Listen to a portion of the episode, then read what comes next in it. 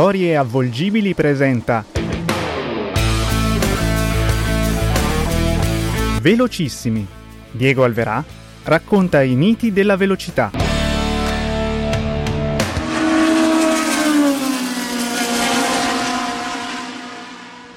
Al Gran Premio Automobilistico di Monza di Formula 2 non sono mancate quest'anno le emozioni e le sorprese. Ha dominato su tutti il giovane pilota inglese Roger Williamson, indicato fino a pochi giorni fa come un campione potenziale, poco più di una promessa dell'automobilismo europeo.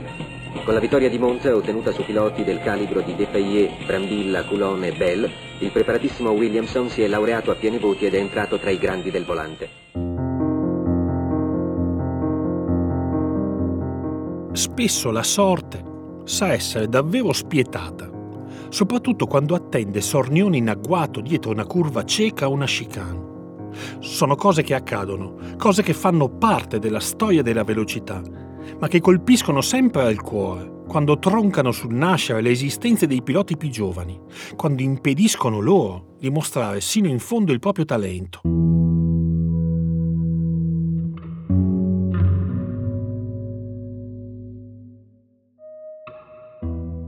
Ci fu un'epoca lontana in cui le gare automobilistiche erano ben più di una disciplina sportiva. Per decenni l'irresistibile fascino della velocità rimase infatti un affare esclusivo di pochi coraggiosi. Per correre servivano fegato, forza fisica, buoni riflessi, nervi d'acciaio. In quelle condizioni così instabili e precarie, il solo fatto di riuscire a tenere in pista e portare magari al traguardo una pesante monoposto lanciata a tutta velocità era già di per sé un grandissimo risultato. Sfrecciare ad oltre 300 km all'ora alla guida di bolidi estremamente nervosi su tracciati privi di qualsivoglia misura di sicurezza significava andare incontro a rischi drammaticamente concreti.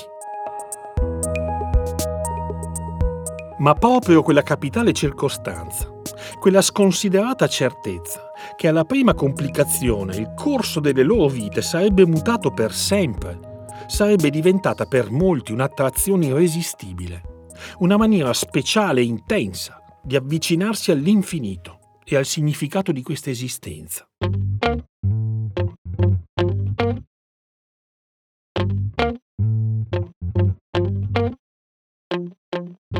Almeno tre generazioni di giovani piloti, a cavallo di tre decenni tra gli anni 50 e i primi anni 80, consumarono così i loro sogni, attaccandosi al volante, nella fora dei fumi combusti, per inseguire un sogno che loro stessi faticavano a raccontare, ma che era pur sempre qualcosa che toglieva loro il fiato, riempiendo gli occhi di lacrime.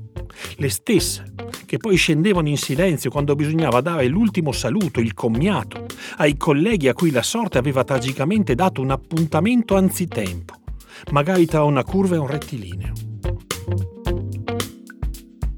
Roger veniva da Leicester.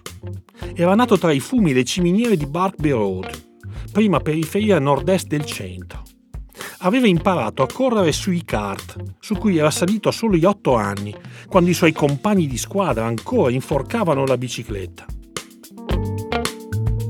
Williamson aveva avuto una signora scuola.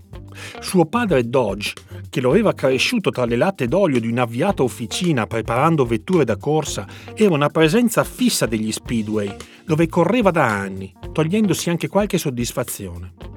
Al suo cospetto però il piccolo Roger sembrava avere una marcia in più, non solo per la giovanissima età, che certamente poteva anche attenuare la percezione del rischio.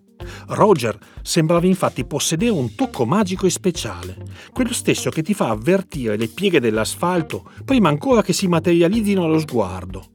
Una sorta di istinto naturale che ti fa sfiorare il pedale solo un istante prima o dopo gli avversari garantendoti quel margine speciale che si rivela spesso distanza fatalmente incolmabile.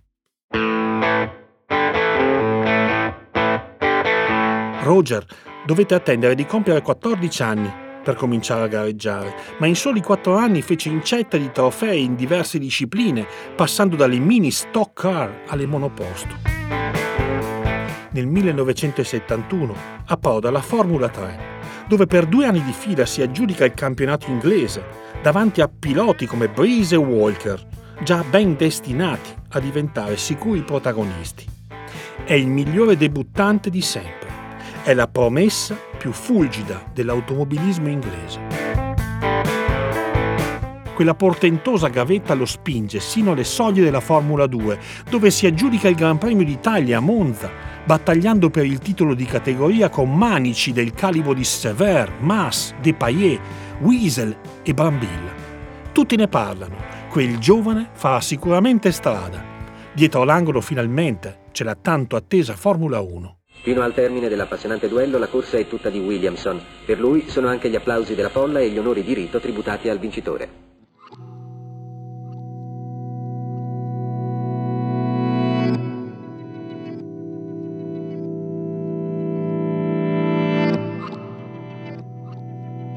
Così lo convoca la BRM. Louis Stanley lo invita infatti ad un test che la prima guida Clara Regazzoni non può effettuare. Pur dovendo testare diversi set di gomme, Roger brucia il record della pista girando sugli stessi tempi di Niki Lauda.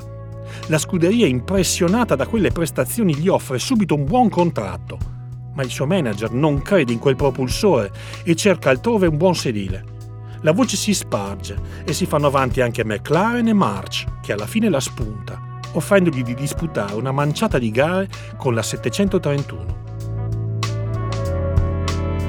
Alla prima corsa a Silverstone nel Gran Premio di casa, Roger rimane incolpevolmente coinvolto in un incidente alla partenza. La seconda gara, a Zandvoort, sulle dune olandesi, durerà purtroppo solo sette giri.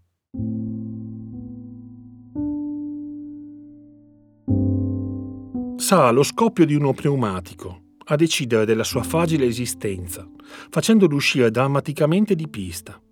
La sua March punta scomposta contro un terrapieno e cappotta rovinosamente di traverso a un guardrail.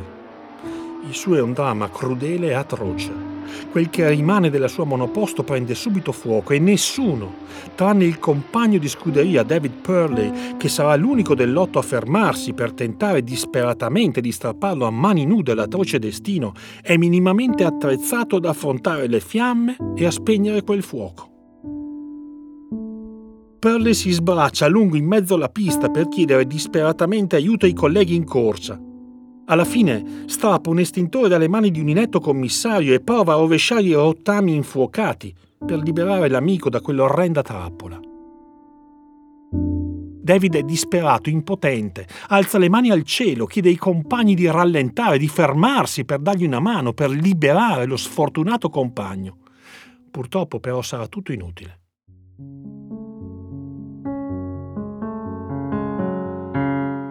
Quello di Williamson è un dramma della disorganizzazione, della negligenza e dell'impreparazione di un mondo che di gara in gara si scopriva sempre più fragile, cinico e impotente, perché per tutti ormai la morte e il fuoco erano diventati parte integrante dello spettacolo, una fatalità, il ragionevole prezzo da pagare.